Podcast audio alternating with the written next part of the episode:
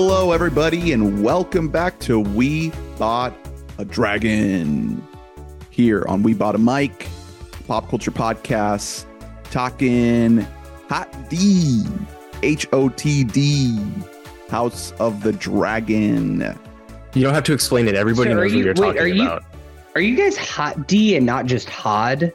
'Cause That's a clear. It's definitely hot D. Um, It's Hot D. see, maybe that's that was kind of affecting my enjoyment of the shows because I was just calling it Hod. You Like yes, I was gonna say this. You did text me Hod, and I was like, "Get the fuck out of here, House of Dragon." Yeah, I think that that was affecting my. Yeah. I, It's less can we stop sexy, this you know. pod? I'm gonna go rewatch the show now. Now that I know that's Hot D. well, shout That out to my changes mom. everything. My mom just calls it Los Dragones. that rocks. Honestly, they should rebrand the show that because it's a better name. I'm like, yeah, I know exactly what you're talking about. I- There's no mystery about what you're talking about when you say Los Dragones. the new show from HBO. This is this is their follow up to uh, a little television program called Game of Thrones. Uh, pretty pretty popular TV show you might have seen. Kind of niche. Welcome. My name's Ernest, I am Hunter of House Mobley. And joining us today, welcome back, Brett. Excuse Resident- you. Oh. Braceris Targaryen. Targaryen. You don't got that blonde hair though. I do. I Are do. you sure? I You're dyed not- it. Yeah. How Yeah. strong? no, I'm a Targaryen. Mm, yeah, I think that you're. I think you're a fucking. I think you're a fucking. Look, my parents told me. I'm a Targaryen. Everything's chill. Okay. I'm gonna like stand up in the podcast and be like, "You are a bastard." Just get my head sliced off. You, reporting in from the realm of Californium, uh, the the House of Californication. Um, yes. and uh, yeah, we were talking before we started recording that uh, you and Drew haven't been on the same episode since Jumanji because Drew is famously anti-realm and Mhm. you are famously pro-realm. So it's like we can't we can't have you on at the same time if we're talking about dragons. Dragons are your favorite, Brett, and They are. You can kind of think of us as like counterparts, you know. Like you, you have me on, you just get him out of there and you put me on. Well, know? it's yeah, and I mean, you kind of are two sides of the same coin because, like, whenever we mention dragon around Drew, his eyes roll to the back of his head and he just starts foaming at the mouth. It's the same thing with you whenever we talk about like real movies. Right. Yeah. Nonfiction. That's what happened. I'm like a, I'm like Yeah. a snail when you touch the. I'm like, yo, have you seen this new documentary? And you just start like levitating in the air. hmm I am curious to hear Drew's thoughts on the Banshees of Inisherin, a movie he's watching right now or he just watched, because Ireland is a realm. It is So a realm. I don't know what Yeah. the fuck this stuff. Especially 1920s Ireland is like, oof.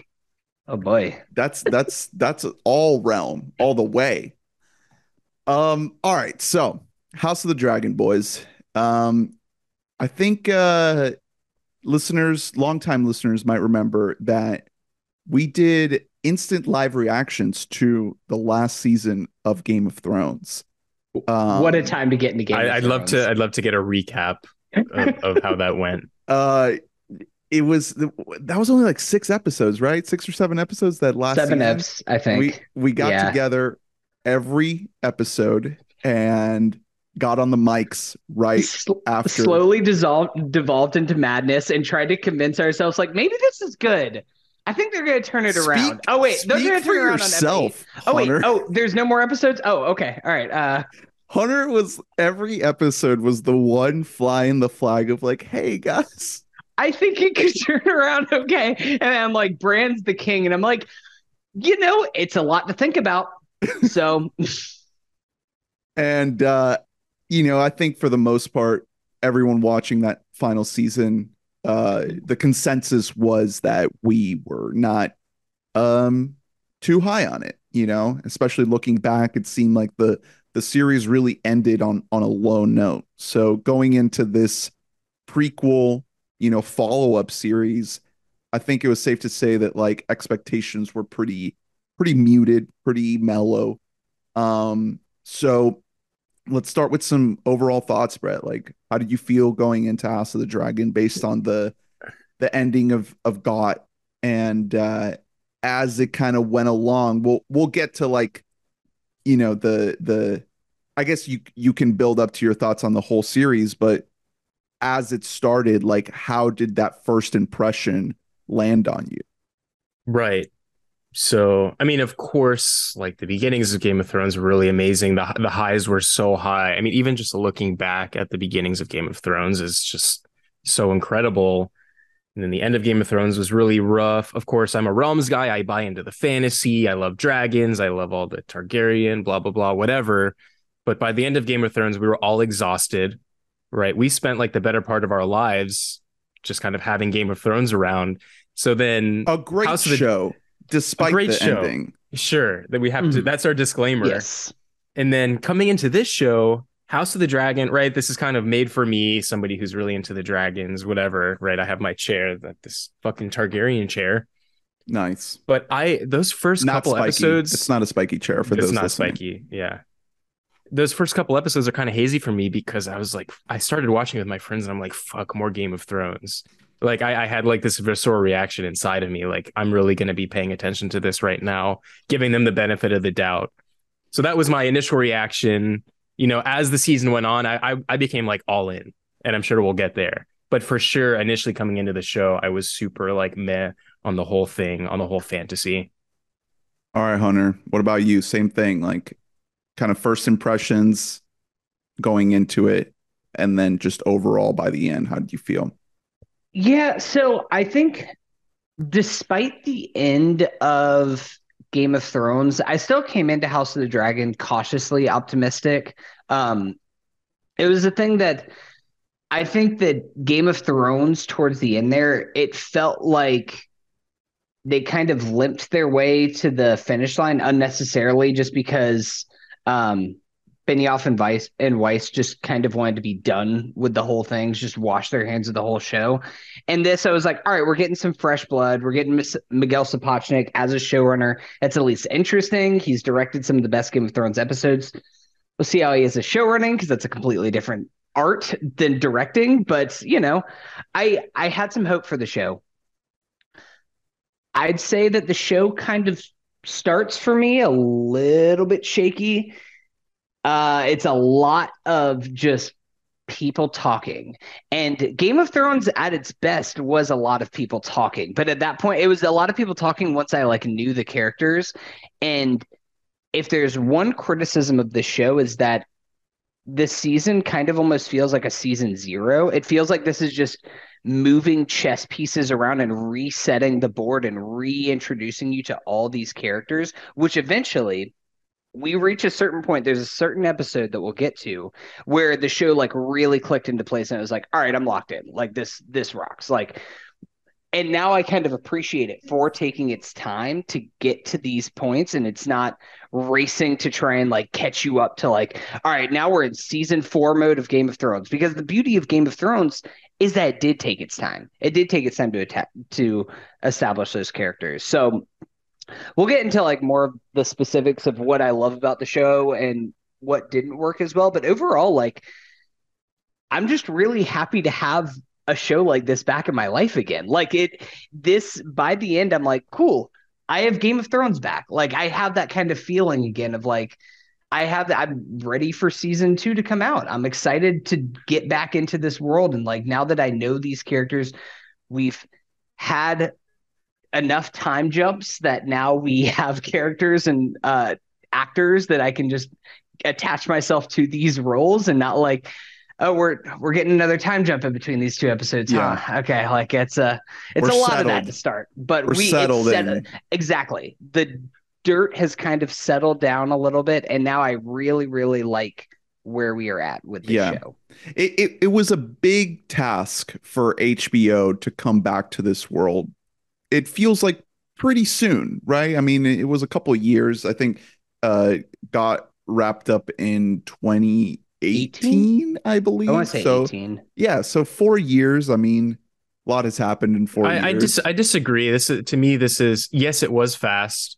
but where Maybe this the right show- amount. like the setting of the show is exactly where it needed to be for them to do it within this amount of time, right? Like after this is all done, after Hot D is done, they're gonna pick somewhere else in history to make Mhm. a show about, probably. Well, that's that's Oh, what I wanted was to gonna mention. say real quick because it was actually 2019 whenever it came, Oh. whenever it finished, and it was supposed to come out last year.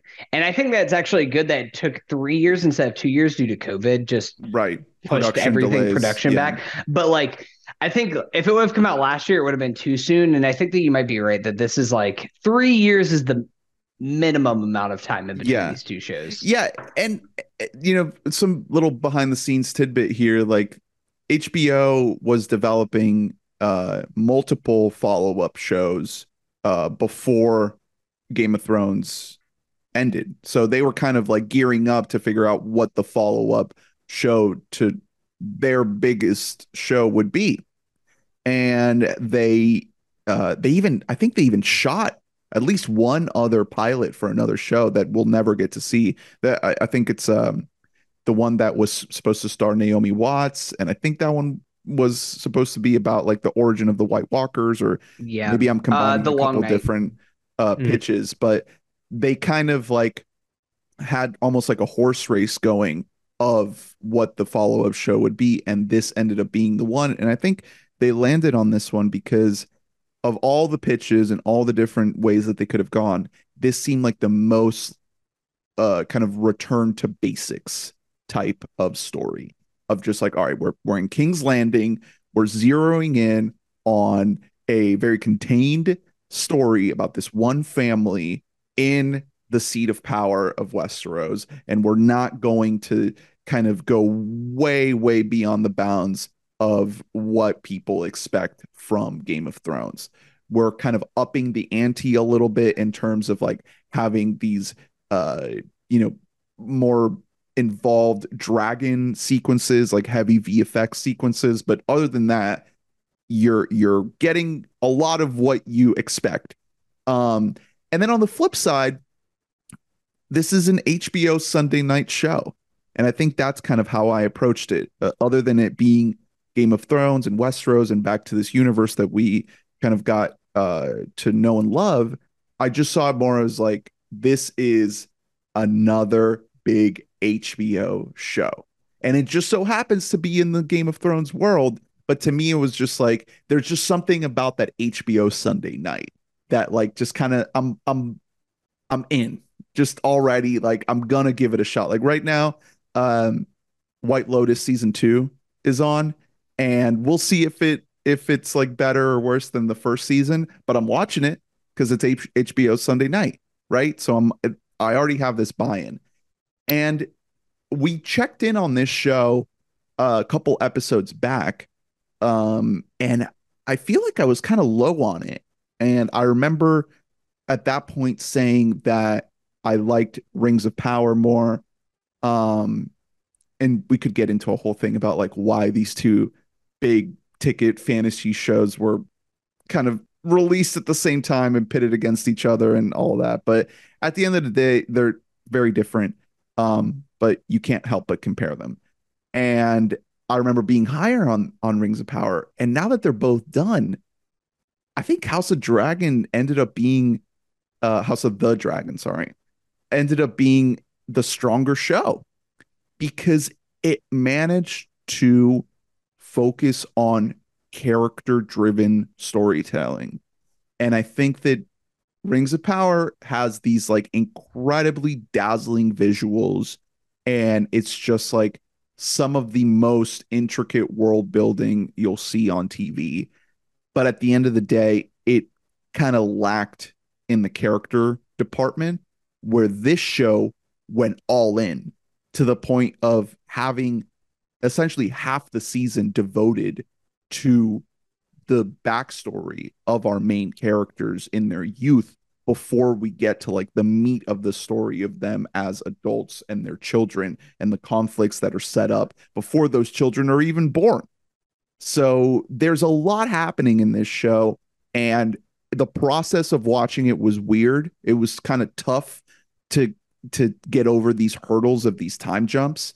It, it was pretty troublesome you know, not knowing where the endpoint was here. But now that we can kind of sit here and view the entire season as a whole, it, it feels like a success. It feels like a triumph, even though kind of early on I was like pretty unsure about some of the decisions. And each time we had a major time jump, I I I f- was very, very apprehensive about you know, kind of being jerked around and, and not being able to do what we did in the original show, which was spend time with these characters and and lead up to these big moments over many, many seasons.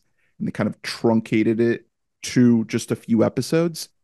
Um, but I think the risk was worth it, and I'm I'm very, very happy with it. Um, so why don't we any reactions to any of that or or should we just kind of jump into the the episodes?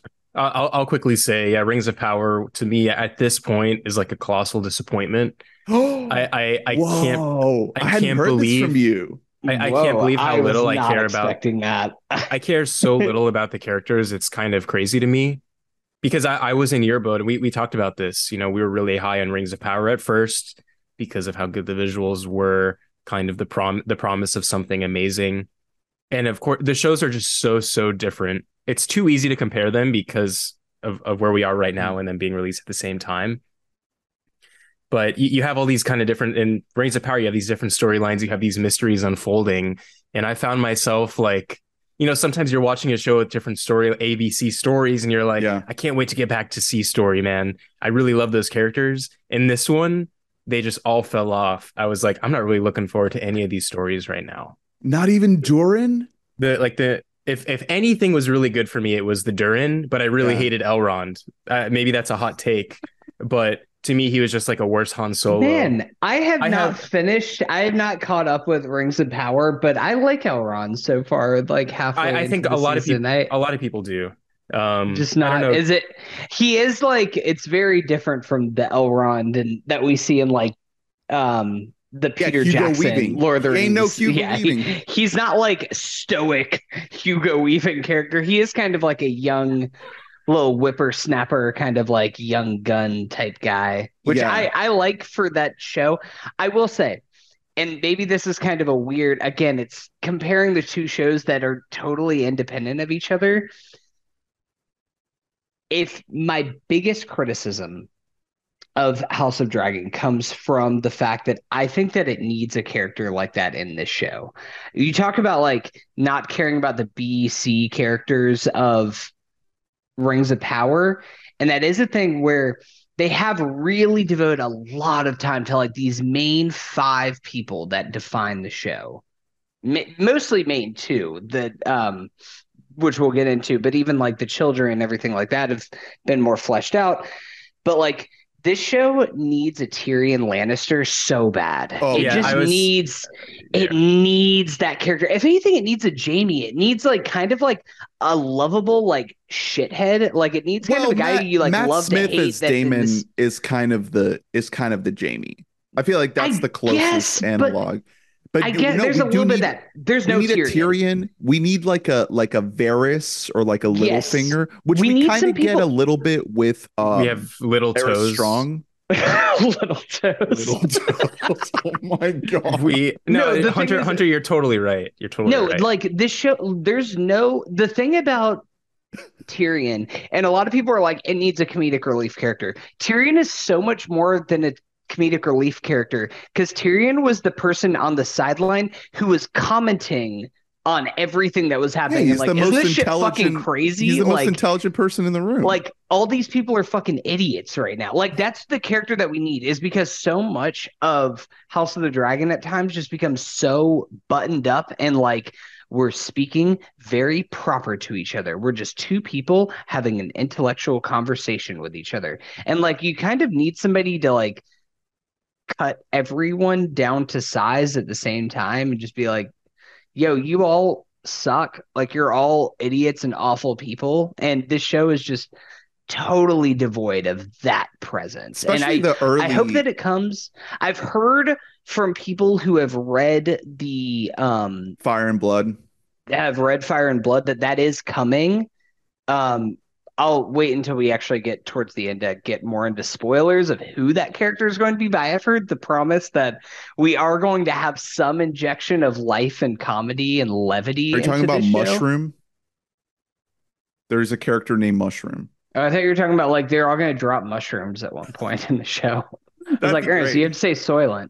Um, Uh, no, you're, and you're yeah. right. You're right. I mean, I I do think that early on this is incredibly dry, uh, an incredibly dry approach to this story, um, and it's tough to kind of like feel that investment in these characters when there's not a lot of entertainment value other than like big dragon do big dragon thing or like you know random battle or action sequence or something. Um but there is again that buy-in that pays off later because there are these really pivotal moments that happen in the second half of this series that land with this immense amount of of weight because of those early episodes because we understand the backstory of everything that leads up to um this Targaryen civil war.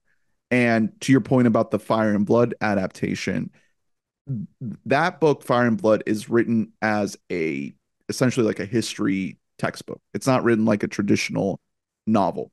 So there's an opportunity here for for these um writers on this show to play around with things and and inject a little bit more of their own creativity whereas the original Game of Thrones show was kind of just adapting George R. R. Martin's writing pretty verbatim. Um, the it, it wasn't until later on that Benioff and Weiss like uh had creative leeway, and we see where that ended up. so in this case, it's like the blueprint is there for them for the writers to kind of interpret things in their own way, and it's interesting to see the moments that they choose to highlight, the moments that they choose to spotlight, and kind of blossom into their own version of what George R. R. laid out. Um, it's it's really really fascinating. Um, so why don't we get into some of the specifics of that? So let's kind of like try to section out these episodes. We get we get 10 episodes this first season and the first um what 3 episodes are when when does the big time jump happen? Is that episode 5? Uh, that which one? The one I think it's between where the actors change, where the main the two main actors change. I think that's six. Okay. So maybe we can divide it episode in three half. to episode four like kind of is a big shift for me because the first three episodes are very much a slog and uh the fourth episode i somebody forgot to call the horny police to uh monitor the set when they were filming the show because episode four kind of goes off the rails and it pulled me back in Oh, is that and the one where they go into the bowels of the pleasure den? yeah oh yeah for sure I, I Um, had to exercise my home with sage. I had to burn some sage. I had At- to at the cover ti- my dog's eyes. I I was watching that show and I was worried that someone was going to come out and watch me in the living room watching uh, certain sequences. of look, I'm- episode. and I was like, I'm not watching porn, guys. It's a it's an HBO show. I Steamy. promise. It's, No, I- I it's come to too this- steamy. I, I come I come to HBO on a Sunday night because uh, don't take this the wrong way. I want to see fucking sex and incest and death and murder. like I'm coming to this show to You see see this level of drama. So you know it was it's super schlong, uncomfortable. Yeah, Nipples at first and it's, titters. nip, it's super uncomfortable for the nipples and titters at first. Maybe like the incest is really uncomfortable, but then you think about it and you're like, okay, all of like this entire family is built on this shit, right? They kind of build it up to be okay later in the season, and then we're kind of like okay with it as the show goes on, which is I think a really interesting So- move. I'm it's a, glad cra- that you it's a brought that crazy up. thing for HBO to be like, oh yeah, we're gonna lean all the way into the incest, and everyone's gonna be okay with it. That's the most insane thing. Is like It's like, people just of all there's been a lot of complaints against the show. People are just beyond the incest. Incest is just like a given at yeah, this point it's like the it's of like at least universe. like, it's like number six or seven on the yeah, of, list. of course she's fucking his uncle. Yeah, of course she's 12 and she's fucking his uncle her uncle. Who cares? What? Um yeah, there's that. Just don't think about the sexual politics of any of this, uh, and you'll I- be fine. I Um, will say the way that whole um kind of brothel sequence was was shot, I there was something about it that felt kind of unique to me because we've seen this type of scene a lot of times. Uh, you, there are so many scenes in Game of Thrones that were set in brothels or you know in kind of uh orgy sexual settings. This one felt different. This one they they managed to kind of frame it and shoot it in a way that felt unique. And i think it's because the episode was directed by a woman um clare kilner who also Mhm. directed ep 5 and 9 um and i think that something about the way she cho- she chose to to shoot it it, it went through these stages of like it's it's obscure. You don't really know what's going on. You're kind of scared. You're kind of worried. There's this fear. There's this unknown factor. And then eventually as you get kind of deeper into the the brothel it starts to just all kind of unpeel and become this like raw just animalistic bodies on bodies, skin on skin. Like there's nothing else except just like people being just flesh, just enjoying just the raw pleasure of flesh. And it gives uh Rhaenyra the opportunity to have a sexual awakening. And then you're Yeah. immediately ripped out from it when you realize that Daemon had led her there for whatever fucked up ulterior motives he had.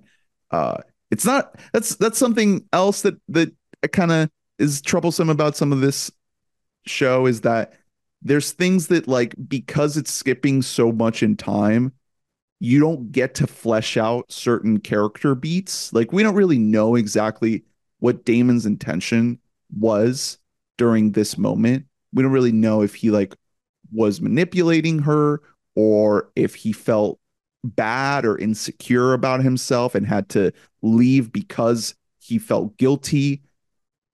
We just kind of have to take what we can get. Yeah, I and- think there, there's something happening like under the surface there, and I think it it comes almost full circle. This is a little conspiracy theorist a little bit. I think it comes full circle with the dragons and how they're reacting when something is boiling in this, you know, family blood, right? Like the intro to the show has the blood with the Game of Thrones theme, which is really cool. I think something is happening here that's super super mystical where you know, I think Daemon kind of caught on to that, right? All this incest, the battle w- within the family causes, you know, extra conflict to boil up, and and we kind of have that culminate at the end of the show, which we can get to. Any other thoughts on this first half of the show? I mean, I I really like Millie Alcock.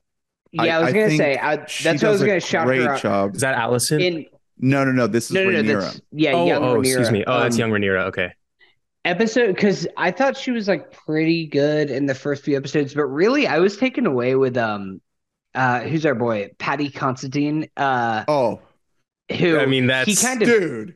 He kind of my owns the first half of boy. the season. Um he kind of is just owning the whole side of just being King Viserys. Um but He really gets the Millie best Alcock moment of the entire series. I'll just say that now. Yeah, Millie Alcock like really grows into her own in episodes four and five when we see because it kind of it's this whole it's sexually driven in a way, but from that how that um that scene that we talked about like in the brothel then leads her to coming on to Sir Criston and then like Sir Criston's Oh. guilt that carries into the next episode to the point where he's gonna fucking kill himself at the end of episode five and then Alicent steps in and like that whole plot beat goes on to define so much of the whole of the rest of the season where it's little things like that where I'm like, I didn't appreciate it in the moment, but now that you've given it to me and I see the full puzzle together, I'm like, thank you for taking the time to flesh out these moments. Cause they're like things like this could have just been a flashback. They could have just been somebody telling somebody else of a previous Yeah. event that happened. But because you actually watched this play out in real time and really like kind of see that because I think episode five is the episode where yeah, it must be episode five where Rhaenyra goes to Laenor and he and she's just like, look, here's the thing, like my uncle Daemon told me like marriage is just like marriage is whatever. That's just like a We can- family commitment. we But can like fuck sex, around. we can just fuck around with anybody. And she's like, Hey, Sir Criston, you want to just be like my fuck buddy and just like kind Yeah. of just be my side piece here? I'm gonna And- commit a murder. and Sir Criston's like, I'm gonna kill your husband's boyfriend, and then I'm gonna kill myself. Dude, And that I- that's like this this is when the show really clicks into high gear, and I'm like, oh, okay, I get this. Because there's moments earlier on, um, specifically with our boy Paddy and kind of him choosing lo- true love with Alicent over like what he should do with um marrying uh the child. Uh I can't remember uh what her name was. or yeah, Corlys's daughter. Yeah, yeah. Um, I wouldn't call it true love. You know, I I don't know if there is true love in this entire show. I don't even That's know fair. if Rhaenyra and Daemon is true love. I I think maybe the only the closest thing we have to true love might be um uh uh what's his name? Um Rhaenyra's husband and his boyfriend. Oh, um, Laenor and I can't remember. The And what's his face? Yeah, They they do a R.I.P. to our whole guy. He lost they a do a whole episode. fake death Um, to to escape together, and that's true love to me. They sell Yeah. they sail off if into the sunset. yeah. Every everything else just kind of feel like they're victims of fate. Yeah, You know, I mean, and it, it destiny. it feels it feels like you know connected to to something like Succession or uh or The Crown on Netflix, where it's like there's this external force that has trapped these people and they can't escape it and it's destroying their lives. And I think that obviously Succession I think does that a lot better. Um, I haven't seen The Crown. I've only seen season four of The Crown. Looking forward to seeing only season five of The Crown and not. insane behavior. going back. Just skipping four seasons. Just But I think this one kind of, because it's so sprawling, it doesn't nail it as as much as the perfection that is Succession. But I love that idea of like something like royalty, something like a throne or a crown, having this whole, having this uh impact on our characters. And let's let's talk about our guy Paddy. I mean, I I wanted to go Mm. kind of episode by episode, but maybe the better way to do it is kind of just talk about all these characters and and their journeys throughout the season because I think Paddy Considine as as Viserys is not only the best part of this show, but one of the best characters in television this year. Like I totally agree. completely. Mhm. Like what an achievement. Like I'm scared for my guy Bob Odenkirk. Like come Emmy season, Bob might come home empty-handed because Paddy's is is lifting up the trophy because it's I- that good. It's The thing it's is, that like, fucking good. I wasn't expecting it to. Like, I think coming into House of the Dragons, I I mean, think back to Game of Thrones 2011, whenever that came out. It was like, oh, it's the Sean Bean show, and like, it's just that was the only name that was attached to this. I mean, really coming in, Matt Smith is the We love Boromir. We He's do love fine. Boromir. He um he, lives. he always lives in every project that he's involved in yes of course um but like matt smith is the only major actor that's involved Yeah. with the show at all so i was just expecting matt smith to steal the show in a way he does matt smith don't get it twisted matt smith is an incredible character but Paddy Considine as King Viserys, just like every single scene and moment that he has, I'm like just so enwrapped in everything that he does. I think part of it is in his performance. It feels like he's the only genuine person in the entire world. Yeah, Like, like in he's the entire good world guy. that's built around him. He's just actually wanting the best for for his family, for himself, for the realm. Like he's just You only can't- you he's can't do that trying to as a hope for the best. Exactly. And it's like why he's probably the last wholesome king Yeah. that has ever existed in Westeros. and the um and the idea that the the throne the the blades of the throne are cutting him like the symbolism Yeah. of that it's the fact that the the the throne is rejecting him and he is falling apart physically because he's not fit to sit on the throne the way that plays trans- out his whole transformation is like it's genuinely heartbreaking. Like it is just it's it's upsetting, but it's also like so moving just seeing everything that he's uh so good. It's a it's a pitch perfect performance from him. He he really holds together the show for the majority of the show. He's so fucking good in this show. I totally agree. It's like one of the best TV performances I've seen in a really long time. And I think a great pivot from his character is how he then rubs off on Rhaenyra and really informs who Rhaenyra is all the way up until like the final episode of the show. What do you guys think about that? yeah i mean the the whole prophecy angle is set up from the very first episode Mhm. and the idea of like the the song of ice and fire and this is something that wasn't really seeded in the books this is kind of like a show invention the idea that aegon the conqueror had this vision of uh the white walkers invading and how there needed to be a united realm to fight again Eh, once again Jon Snow fucking shit up like that's that's basically what the the prophecy is the prince who was promised that that line would birth Jon Snow to defeat the White Walkers Yeah, which I don't see. he actually I, didn't do anything but That's the thing. I there is there's little moments of the show where it has a little bit of prequel problem to it, and that is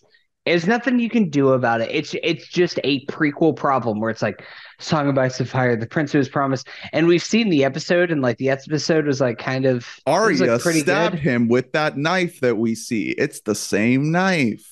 Well, I- she I like- Yeah, I like the I like how this being a prequel is playing into the show where we have these characters trying to act on their own volition, but it doesn't matter what they want. They're kind of going to fall into their Yeah. roles for what fate has for them. So what I meant by Rhaenyra um getting the traits from Viserys is she's really she wants to do good. She she sees people as being really good. She continues to get a little bit fucked over over and over as the show goes on until like the very end of the show.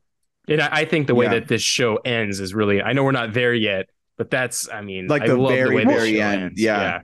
The No, you're final 100% shot right. of her just like ready for war it's amazing It it is, and it's it's so.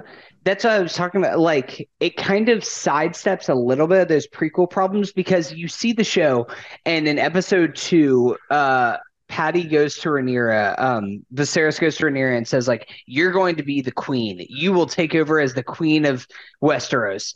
And like we've seen Game of Thrones, we know like bad news. Uh, you ain't making it to be queen, buddy. I'm so sorry to tell you this, but like we've seen that Daenerys is actually the first like true queen of Westeros. all so the dragons are gone we know what we know where the show's going.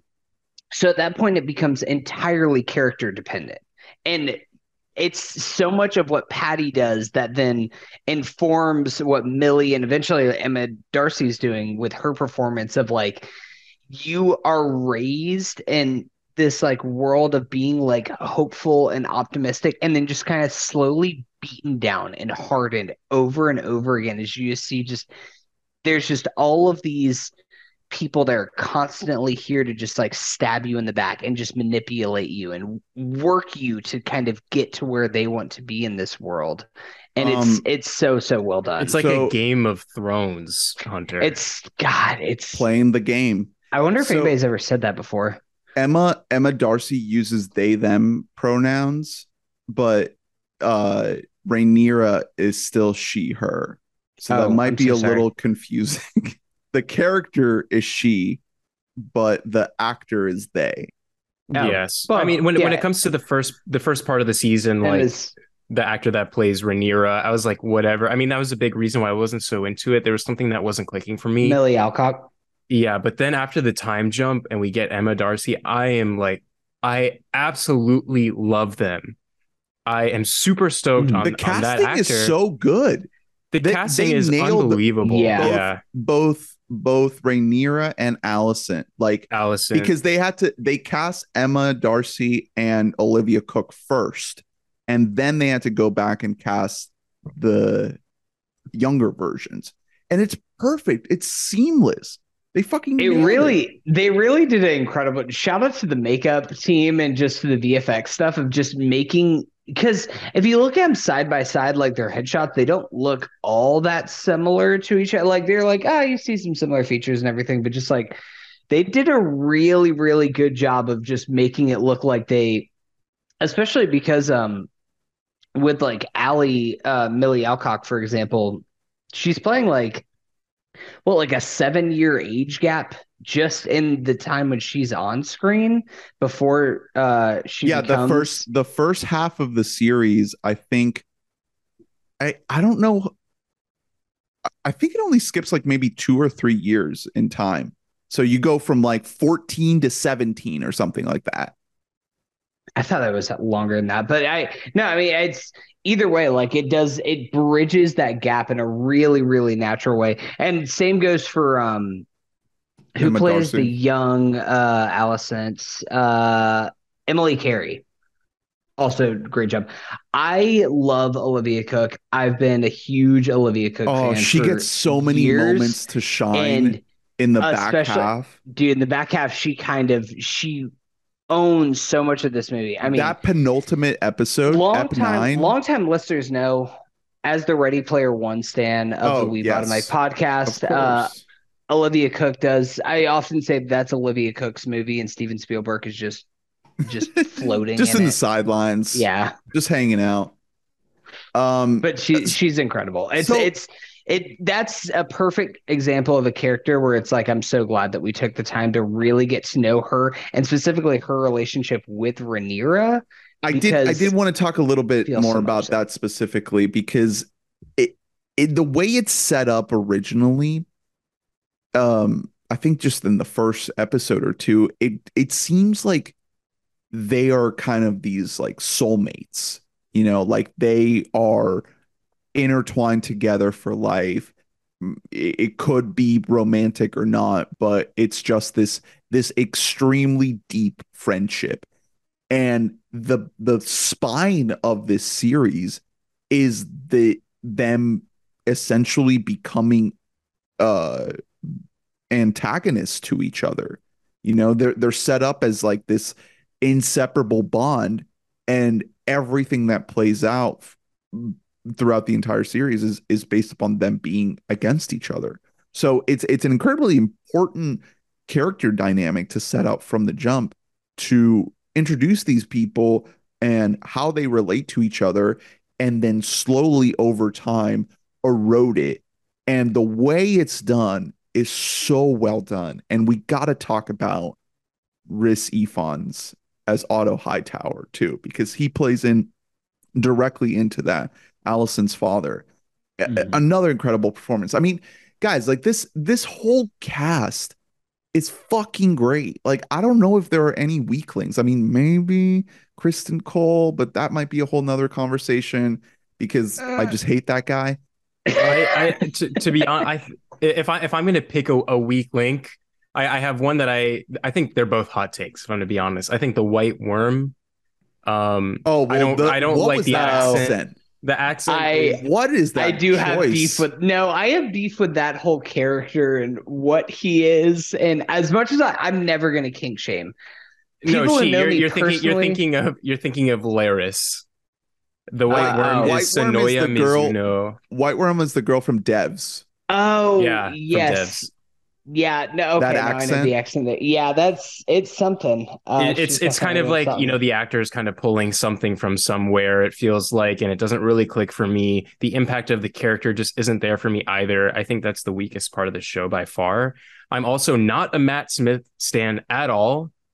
I i think he's i think he's a fine actor. I don't think he looks the part at all either. I think I, I'd hate to comment on somebody's appearance, but Oh, he doesn't don't- look like the You don't like the Lego? to You don't like the Legolas wig?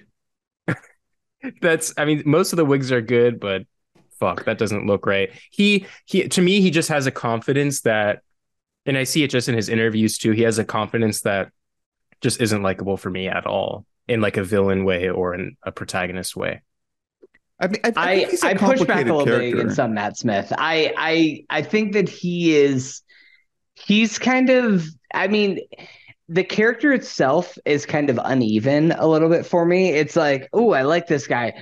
Oh, he's killing his wife now. Okay. All right. Well, now I'm back in on this. Like it's a little bit kind of uneven. That's Ernie, I think what you're getting at earlier, where we're skipping some character beats with Yeah. these Lots. time jumps with Matt Smith. But I I, think, think- his think about performance the I'm- I'm entire- really into.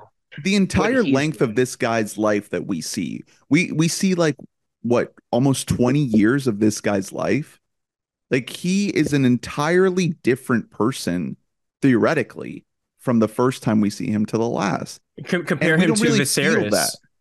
but we feel it with Viserys. Of course we feel it with Viserys. But with Yeah. with Daemon, you know, you there's this moment at the end, uh, maybe like the the eighth episode or something like that, where um Matt Smith is like sitting or Daemon is sitting next to Viserys, uh, as Viserys is like deteriorating in bed, and it's like, dude, these these are supposed to be brothers, and they look like they're a hundred years apart in age. that's okay on its own right it's it's okay that that's a good visual is that they look so different in that way but we don't have those connecting character beats to really be able to relate them on on like an even playing field I they totally they agree. make they make this choice to have Matt Smith have entire almost entire episodes in which he doesn't say anything. And I don't know if that I don't know what what point that choice was made. I don't know if they wrote a lot of dialogue for him that they decided not to use, but that is a very deliberate choice to have your your Mhm. second build actor have an entire stretches of your show like not say anything. That really resonated with me. And i i don't think it works all the time. Um i think that there is a lot kind of left out there to to try to f- find as an audience member to learn about this guy And maybe it's like oh we want this guy to be mysterious and we want you to wonder like what he's really like. But at the end of the day it's like there's all these other characters in the show that we learn a lot about and that we grab onto with a lot less.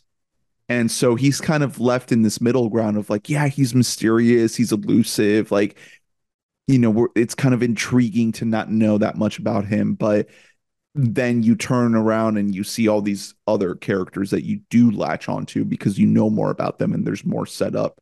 So, So I, I, do get it, but I I didn't budge against it too much.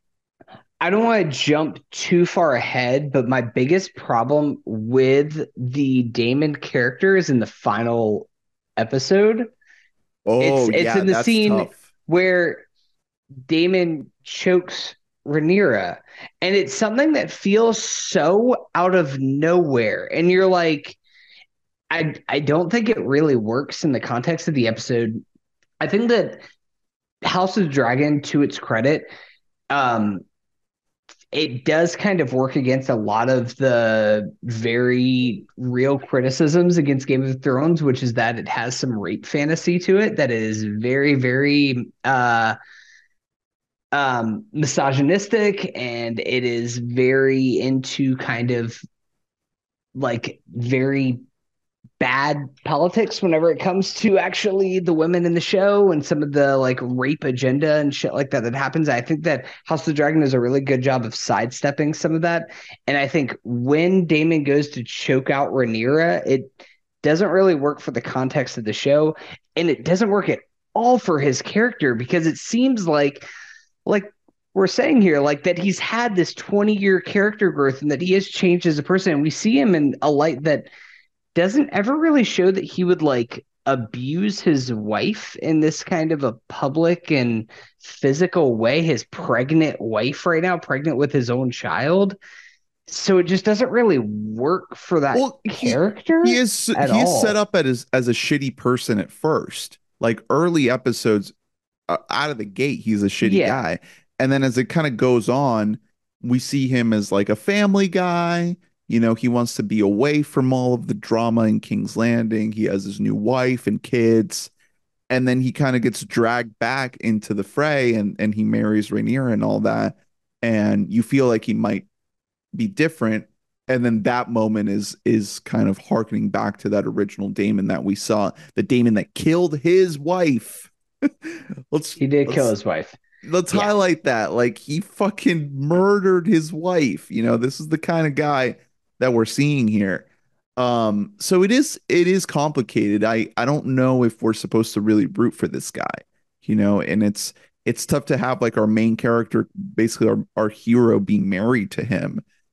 But I don't know if we're really meant to see him as one of the good guys. Yeah. There, there's I a think... little bit of back and forth, like what you're saying with these characters mm. of like, how are we supposed to be feeling about them?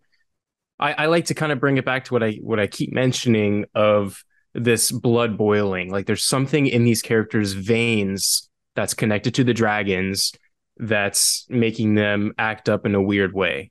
And I, I know it's kind of bullshit to, to talk about that without really backing it up and kind of using it as an excuse. But to me, that's really fun Mm-hmm. No, I think you're 100. I think that there's a lot of a lot of truth to what you're saying there, though. Like we, I mean, even specifically talking to Daemon in the final episode, we see him in the volcano, like underground with the dragons themselves, like actually connecting on this really animalistic level with these creatures.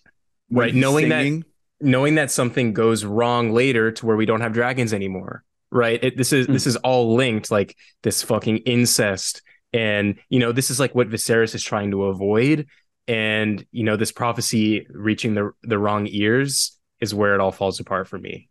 I know we're we're jumping around here and we're talking mm. character by character, but this is this is where it all starts to fall apart.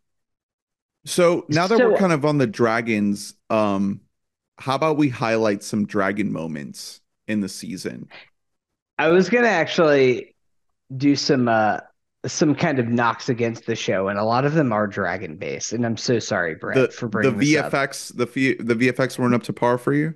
No, some of the VFX are look pretty good, but I think that there's a few moments in the show where it feels like the showrunners and HBO felt the need of like we got to do we got to do Game of Thrones greatest hits we got to throw a set piece in episode two. And Dude, it's like, well, the crab feeder. The I crab don't feeder. know these characters. He so was this, he was my guy. I really wanted. I want a whole crab feeder. I I want I want the crab. Yeah. What what happened there? Everybody was talking about how much. At that point, I was still kind of iffy on the show. But what what happened there? Nothing happened. So he was, yeah, he literally it, was it like was hyped up to be a big bad, and then he just gets killed. like it just, like, it just felt like he just was gone. He just got it's killed. A and big set piece. The crab feeder is nothing as a character. At that point, Daemon is like nothing. Like I'm like, oh, this guy who's like mad at his brother because his brother's king, and he's like, I wish I was king. I'm gonna go kill crab feeder, and I'm like, cool. That means nothing to me. Uh, the scene looks fine. Um, and there's a lot of that where it feels like four you, set pieces. You had a very the penultimate valid... episode. I have uh, some beef with um the some of the way that some of the shots look. Sorry, what were you saying? Um. Oh wait, you're referring to the the dragon pit. Yeah, uh, dragon uh, just emerging up, killing. Um, 25,000 commoners. Um, so we'll put a pin in that for a second.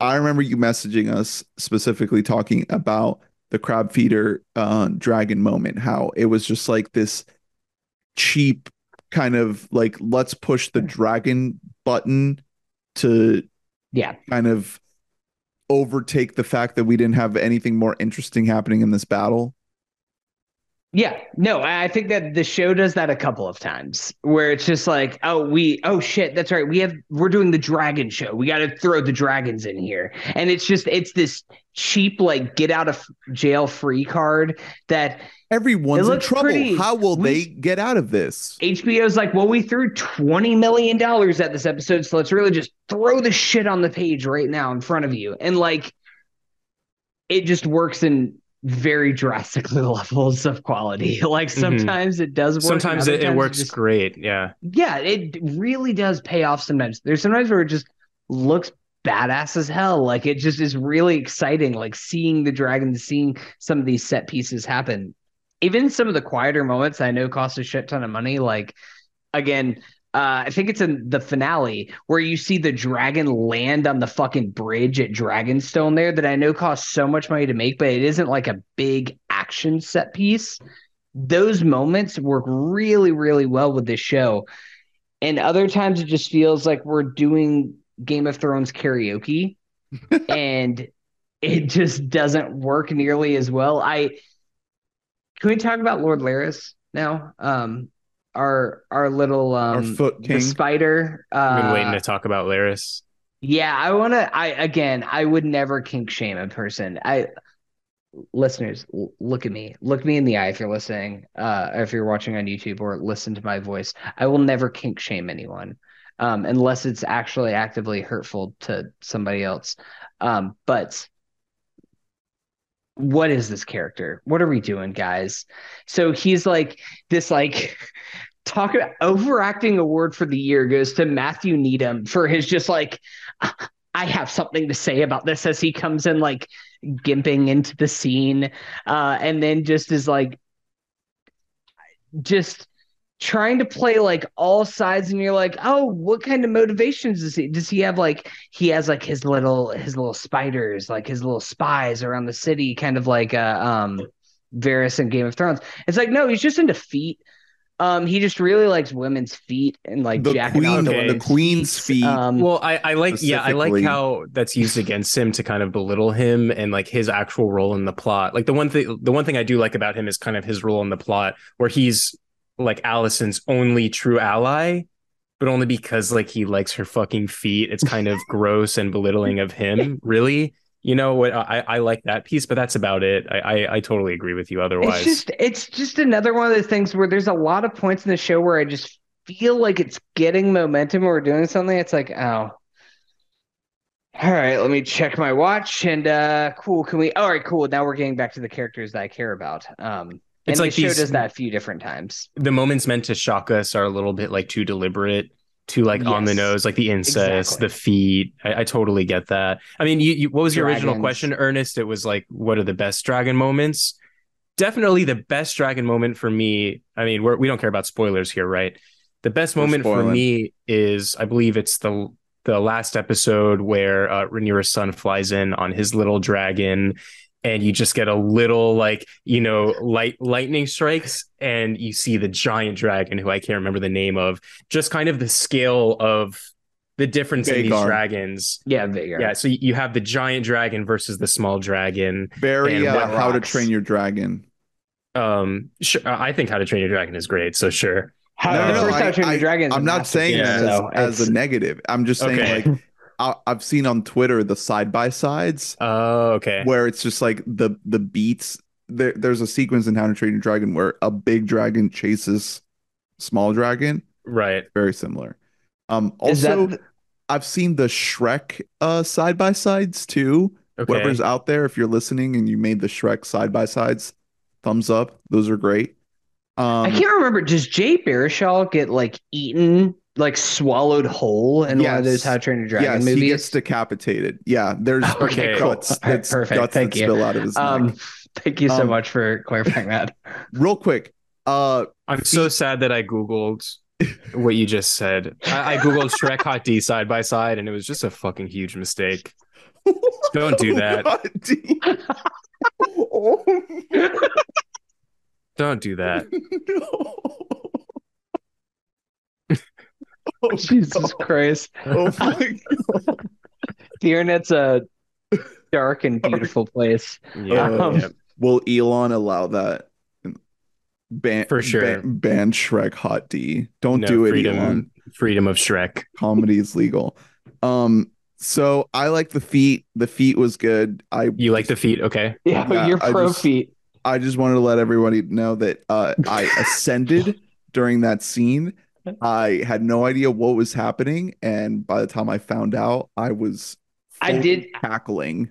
Don't get don't get twisted. I was maniacally laughing the entire time that was yeah, I, happening, I like was when everybody why? around me is. I like when everybody around me is getting uncomfortable, like in those moments. It was sure. it was glorious. It was glorious. Um, as far as dragon moments go, I really like that that one you shouted out, Brett. I also really like when Aemon claims Vhagar. I Yeah, thought that was really, really well done. A lot of people online complained about it looking too dark. Um, another Miguel Sapochnik directed episode, but um, I didn't have any I- issues with it. I didn't. Yeah, I, I didn't have any fine. issues seeing that. I Um, that's that's not a Battle of the Bastards too dark thing. That's actually like it was just shot at like It dusk. was nighttime. Yeah. Can Yeah. we? Speaking of which, can we can we talk about the kids like at kind of different levels of the show? Like like starting off, like how did you guys feel about the like when, once we once the kids start to be born, like the bastards and all of that? Yeah, so that was that was a really interesting part of the show where it's kind of like the in between, right? Where you start out with Rhaenyra and Alicent as children, and then you get the time jump with episode six, uh, where the um their actors change, but they have the kids before they become the the young adults that we see at at the the very end. So it's kind of like this uh transitionary cast and I thought that was really key. And there's a couple key moments that play out with that younger cast, um, specifically the fight that they have when Aemond's eye gets Mhm. taken out. And I thought that that was kind of a standout episode in this season because it's this moment where you feel like these children are being children and they're having a childish fight but there's all of this added baggage. There's all of this additional weight on a childish moment that ends up in it being this incredibly violent thing um, that is hoisted up by everything that we've seen up until this point and the, the time that's been invested into these characters. I thought it landed really, really well. I thought that was one of the best scenes in the whole show. right. That, we that that kind of moment where the eye gets taken out. we we have Luke Luke accidentally you know what slices his face and removes his eye. And again, I I'm watching Game of Thrones. Sorry, I'm watching Hot D for these moments, like these kind Not of high Shrek drama, Hot- high Hot stakes. Well, Not I also Shrek watch Hot Shrek D. for that too. Um, yeah, I, I like these moments. I like that it was this. It was an accident. Um, but the cherry on top of that scene is that is when Aemond is like, guys, this was a fair trade. I got a fucking dragon. I mean, the that- dragon, Mhm. the that big makes- dragon. Yeah, I mean that's I, I love that sequence just for ending on that and kind of the maturity of that character. I think just that one line says everything about that character. And then I think the person Ewan Mitchell that gets cast as uh Aemond, I think is perfect. Talk about Older- somebody who looks older the part. Yeah. older Yeah. Aemond, Final Mwah. Fantasy Beautiful. looking ass. Yes, mm, I love it. He looks perfect. love that He- guy. he look i i mean you're talking about the kids he's definitely he is the most like iconic character of the show you said that this is like heightened uh children's fighting let me tell you you guys obviously are not children of divorced uh because as a child of divorce who has step siblings this is just on the normal like right, right. blades are getting drawn out here when you have to fight to be Blood. top kid you're taking out eyeballs at bare minimum um You gotta do what you gotta scrap and do. claw look for for mummy's attention you gotta scrap and claw um i will say uh rip to our boy luke if we're gonna kill any of the kids in the show uh they made the right choice Yeah. He I- looked yeah, like a he's- character. they, Um, did- I thought he killed was- off the right kid I thought he was can one of the kids in Pen 15. Looked like one of those. because he was like doing that. like non-acting right.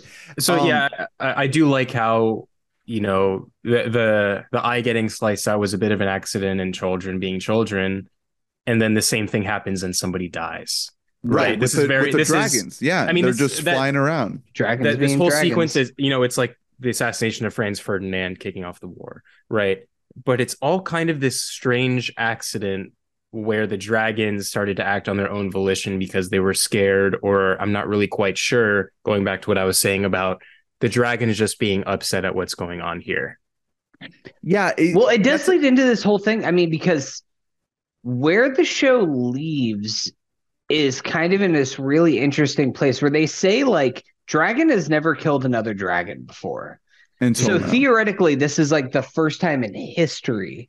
So is Aemond going to say that? Is he going to own up to like, Right. yeah, uh, my dragon didn't listen to me and No. just kind of did its own thing, or are we just going to like bury this shit and So- just say dragons have still never killed dragon? back back to my point about them being having this room to be creative adapting the book in the book the way it's it's this moment happens apparently Aemond uh because obviously nobody can see what's happening in the sky Aemond comes back and says that he intended to kill um Jacaerys or Lucerys which one Um, oh, Lucerys. Lu- Lucerys. Yeah. yeah, Um, Luke.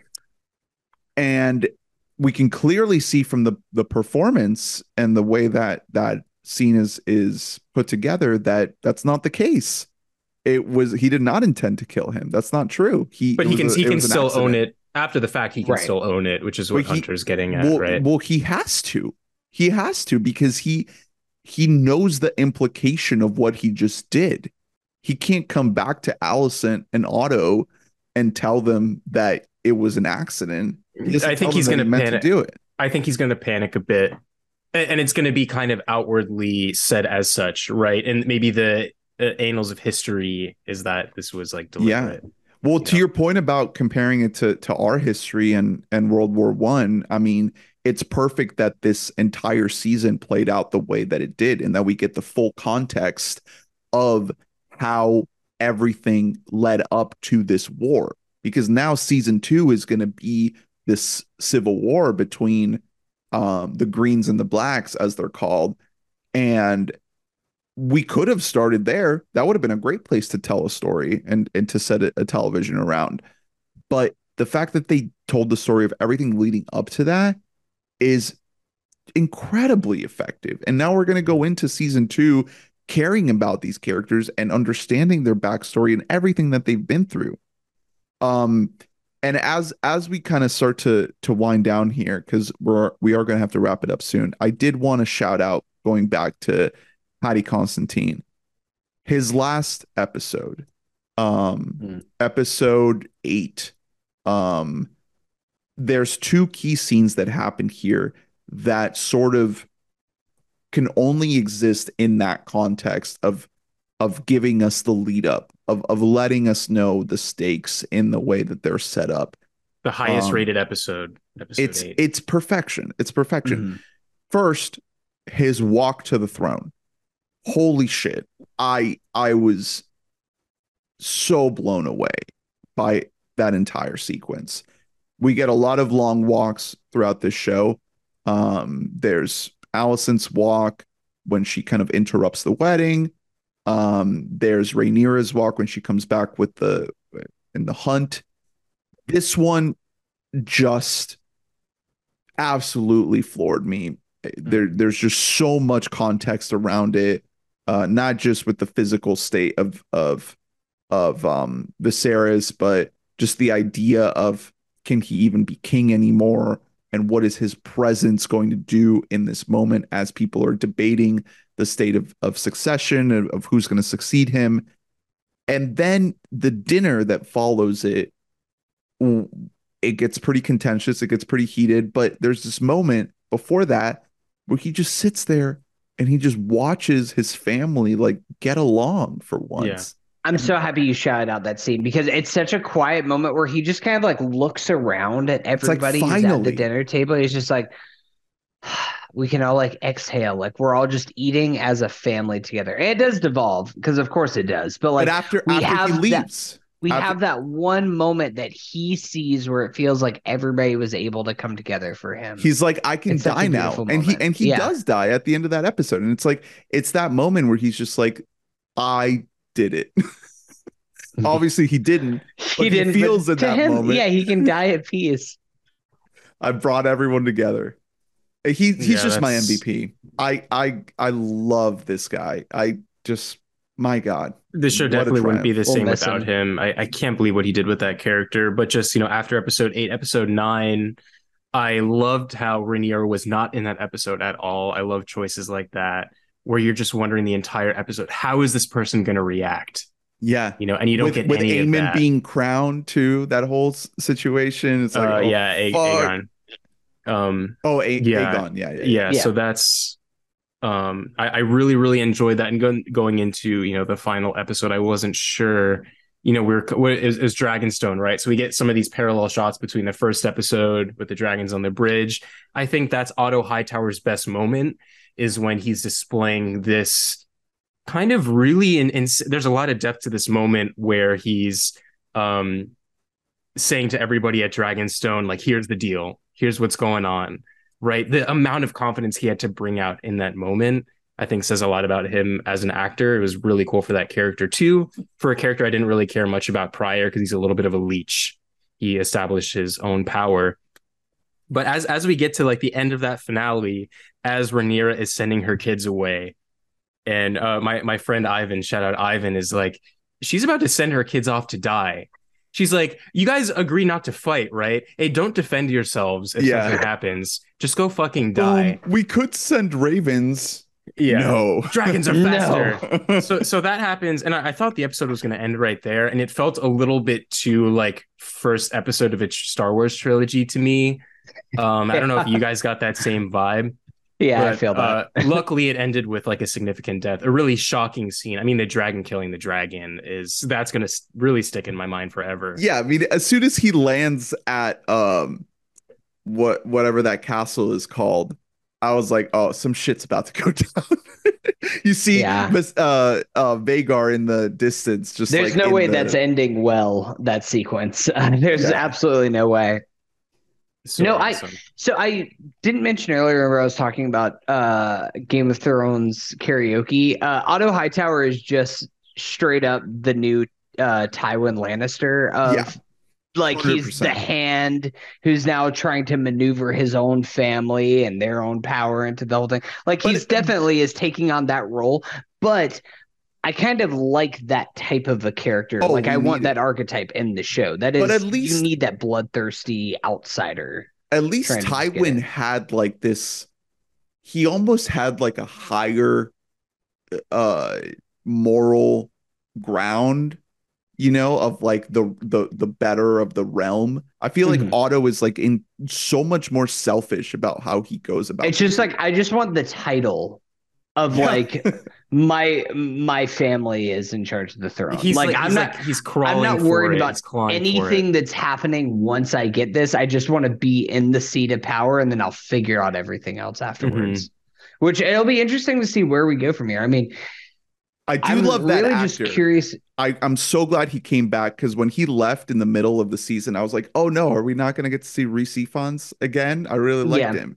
and i was glad to have him back I uh I just I really like where this left off. Like it left a lot of pieces unanswered. It left shit's like going down we got war but we have a lot of stuff established with these characters and i'm i'm in like i just this show did exactly what it needed to do and i think that especially after kind of a little bit of dropping the bag with the last season of game of thrones we just needed a first season of television that got everybody to buy back into this idea of like this is the promise of what Game of Thrones could be. The first episode, the first season of Game of Thrones isn't the best. I think the first season of Game of Thrones in its totality is like kind of mid tier. It's fine Once we It's once solid. we really get into like three, four, five, that's like when the meat and potatoes is just like we're past all that and we are just into golden territory with that show. And I think that in the same way House of the Dragon lays all of the seeds and lets them grow to a point that like I can't wait for season 2. Now that we're actually going to set off and start this war, I can't wait to see what we do with it. I'm interested to see how long the show's going to go. What do you think like 5 seasons? I don't I'd think be, it can go much I'd be more shocked than if it was five. I'd see I'd see more like 3 four. 4. I mean, honestly, like they're gonna introduce other stories into this world. Like that's They- that's more than likely what's gonna happen. Yeah, I really wanted to mention kind of the things that are missing so far that Game of Thrones had, which is those little re- those little charming relationships. You know, you have like the Hound and Arya. Mhm. Um, you have the relationships with like Peter Dinklage and some other characters and things like that. So this show is really centered around like King's Landing and Dragonstone. We spend a lot of time in these castles, but we don't get those kind of separate moments like with the Starks that feel a little bit more grounded. We're getting Starks. Did you see Winterfell on that map? no, When it no. lit up. Okay, So- so that's that's that's good. That's where I've heard that some of the levity is going to come in the show. Um, I can't remember. It's not a. Is it Brandon Stark? I think is the Stark that they're going to go meet up there. I've heard that like him and um, Rhaenyra's other son. Uh, I think it's not Hunter. Viserys. I think it's Hunter Stark. is it Hunter's? Is it is it me? Yeah, Am I up there? I up don't there? remember. Um, I uh, I think that that's like they they get into some shenanigans up there and have some fun and levity from what I've heard from people who have actually read the books and everything, which is good because the show needs a little bit of injection of youth and fun and Win- winter is in there. coming. We we got to remember winter is coming. Yeah, there's this. I. I really think this is they, they do a good job of kind of presenting that these times are, are really different. Like I wanted to mention that when you talked about the brothel. Um, Yeah, it's Kind like of like 200 this- years before yeah, the original show. like in, in terms of, of world building, there's some little detail details in there. I think they're missing some character beats to support that. Um, before we before we ended, I really wanted to mention I was just blown away, especially the final episode with the costumes. Mm. Easily the best costumes I've ever seen in any show ever, building out the fantasy of the Targaryens in their prime and what they looked like. I don't know who did that. They deserved the fucking Emmy. It was incredible. What, what did you guys think about which all that? which scene specifically? So I'm thinking of what comes out in my mind. There's three things. It's two of uh Rhaenyra's outfits. She wears like two dresses in that final episode, which you could When flash she's being here. crowned? Boom, boom. Right, there's the two. Yeah, Yeah, the, Um, the crowning the crowning. yeah, and, and she's great. wearing one before that too. It's like the very start of the episode. She's wearing this unbelievable dress. I'll have to bring up a photo of it. Lots of great gonna- dresses throughout the entire season. I mean, Yeah, I just was gonna great shout out- looks. Allison has some incredible dresses. Yeah. The green, the like Mhm. royal hunter green that she has in a lot of those scenes just is it's really nice. It's really unique to Game of Thrones. I think it's because like none of the main houses that we see during Game of Thrones have that kind of green color to them. Um that it's it's just really nice. It adds like a different element to the show and like the green and kind of yellow versus the black and red of the uh Mhm. Targaryens just works really well. Yeah, so there's uh, so for for a while I wasn't really on board with I, I think their name is like Rhaenys Targaryen, which is like the Mhm. queen who never Rhaenys, was. Yeah. Uh, Rhaenys is kind of like an understated role, especially like parallel to like Corlys, who's really cool. And then the final episode, Rhaenys is like not even episode nine, but in episode ten when she comes over to talk to Rhaenyra and is like, "Here's what's going on." She's wearing this armor that just like Oh, complements sick. So yeah. sick. complements how she looks so well. It has like, you know, the dragon, it- everything just looks amazing about the costumes. Even, you know, during the crowning sequence, you have like all the soldiers like supporting the gravitas and um the romanticism of, of crowning a queen, and everybody just looks amazing. And usually you just need this sort of thing as like a bare minimum to have the fantasy work. You need these visuals, but this show just does such a good job. I think, you know, bringing it back to Lord of the Rings, Rings of Power, there's a lot of effort put into those costumes, which look really great, but it doesn't have all this supporting writing to make it work like this show does. Yeah, and and there's just something about about this this show, House of the Dragon, where it's it's just like there's something about because you're more invested in the characters, the way you perceive these decisions, like the costumes and things like that, they feel more lived in. They feel Mhm. like it's real people wearing them and not like actors standing on a set.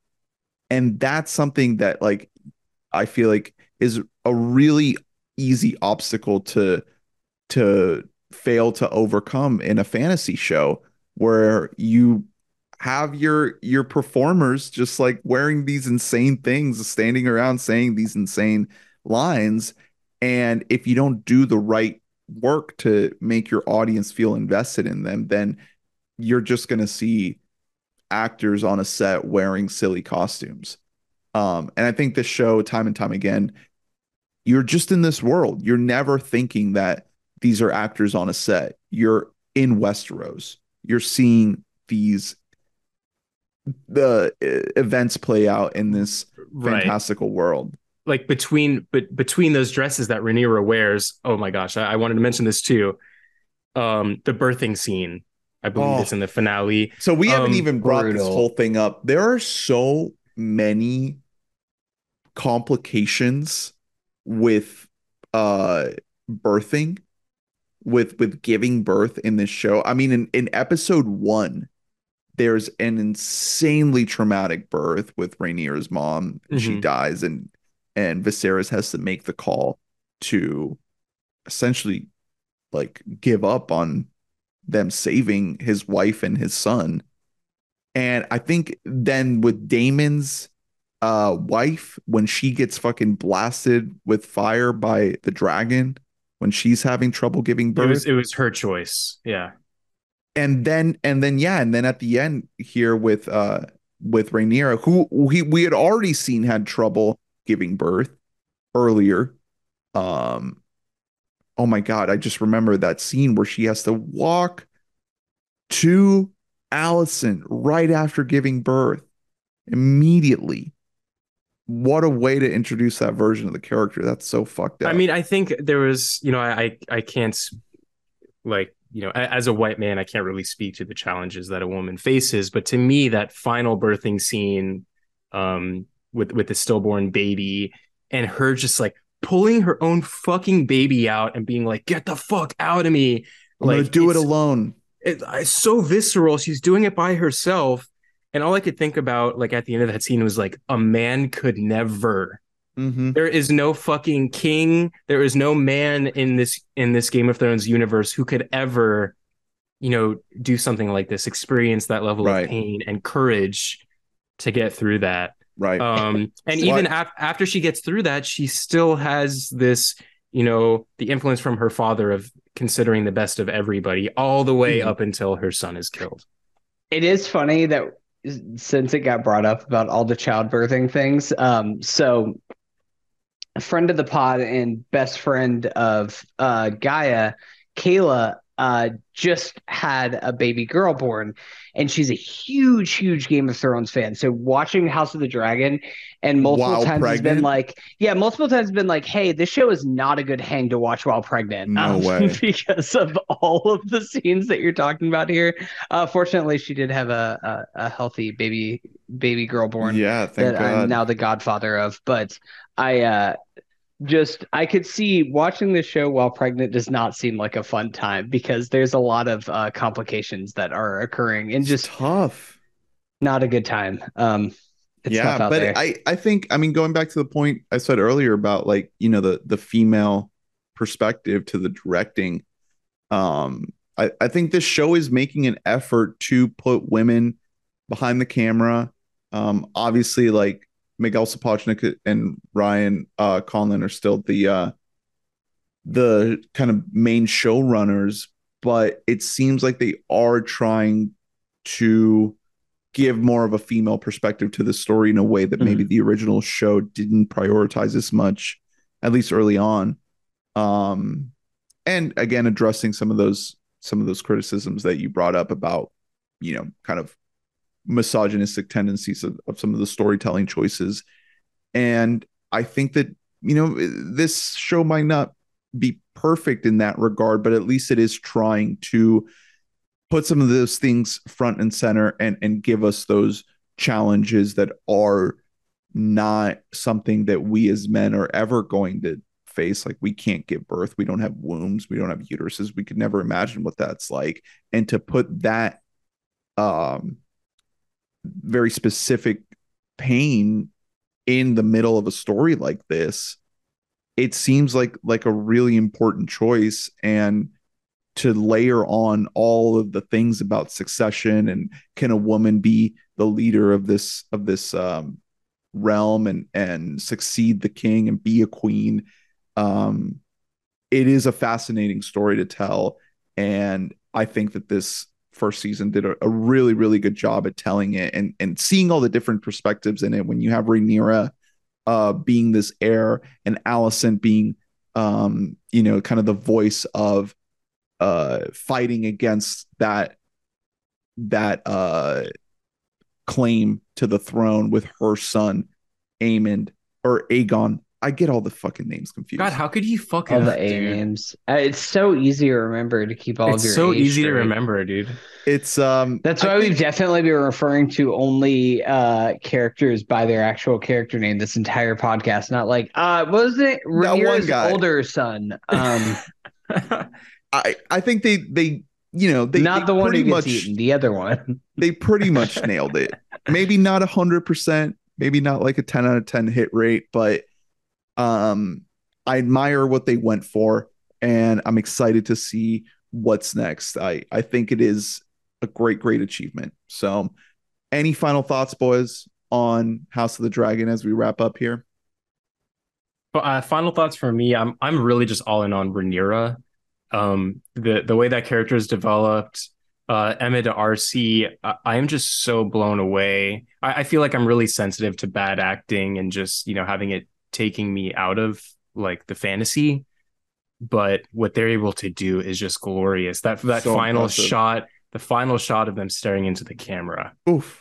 Mm-hmm. I mean, you, you know, Ready like you know, battle. I, I had heard some, com- I had heard some complaints like, oh, this this character is just taking so much shit and not doing anything about it. But this is the straw that broke that breaks the camel's back. This actor is capable of some amazing things that we haven't even seen yet. Yeah.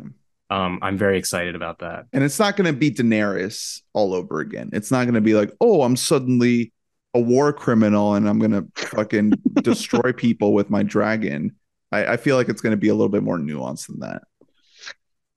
Yeah, I uh I mean I keep highlighting it, but I just, I like where the show ended up. I really like that I know it's like episode 9, episode 10 they are split out as two different episodes, but this kind of felt like a two-part finale. Yeah. Like we're just seeing again like two sides of the same coin. Like we get the Alicent finale and then we get the Rhaenyra uh finale and just kind of seeing those two sides of everything. Really excited to see what Emma D'Arcy and Olivia Cooke do in next season and moving forward just because really I like I like where the pieces are at now. Let Olivia cook. Let Cook. Olivia cook. Let Olivia cook. Um, all right, guys. Thank you so much for tuning in to our coverage of House of the Dragon season one. Uh, thank you, Brett, for coming on. I hope we have you on again soon. And stick around for more Robin series with uh Bison. No, we What's already next? did Bicentennial Man. we Uh, we're not we're doing a second episode of Bicentennial Men. I don't even the want. I don't. I don't even want to fucking address that shit. The crowds are clamoring for. Are you going to defend Bicentennial Man as No, like I'm not gonna gonna say anything. understood masterpiece? I'm not going to say anything. Good try. Yeah, yeah. Brett loves dragons and he also loves robots. So Yeah. get it straight. Uh no, we're doing one hour photo and Death to Smoochy next. But also check out um Hunter and I talking instant reactions to Black Panther Wakanda Forever. Um, also lots of new movies coming out. We'll probably hit you with thoughts on the Banshees of Inisherin, uh, Bones and all, and lots of other good stuff like She Said, Tar? Bullman's Tar. You guys got to join the Tarmy. yeah. I'm out here on Tarmy Island right now. Any uh anything you want to let the people know? Anything you want to plug, Brett? Yeah, Any- usually any I- good stuff you got going on. I, I don't really shout out, you know, any personal social media or anything. I do want to shout out um this kind of pseudo yo-yo boom that's going on. I encourage you guys to just, I mean, do a, do a little Google, do a little YouTube search into yo-yo and what's going on with some of our influencers we have. They're doing a lot of hard work and doing a lot of really cool stuff globally for yo-yo, taking advantage of the TikTok model and YouTube and Oh, whatnot. nice. Um, it's really interesting. Um, take a look at it. I, I still, I, I'm, I've been a yo-yoer for most of my life. Uh, I think it's like the best skill toy out there, and it's having a resurgence right now. So go check it out. Where where are your yo-yo. where are your yo-yo TikToks, Brett? I've I have a couple. waiting. Yeah, you can check Okay. out. I think I'm at Popsicle Profit on Okay. TikTok, so you can go There ahead and go. follow me there. That's what I like to hear. All right. Thanks for listening. Please rate, review, subscribe, like, and comment. Let us know what you thought of Hot D and stick around. Thank you, donors, for donating. Recommend the show. We'll see you next time. We love you. Bye bye. Bye.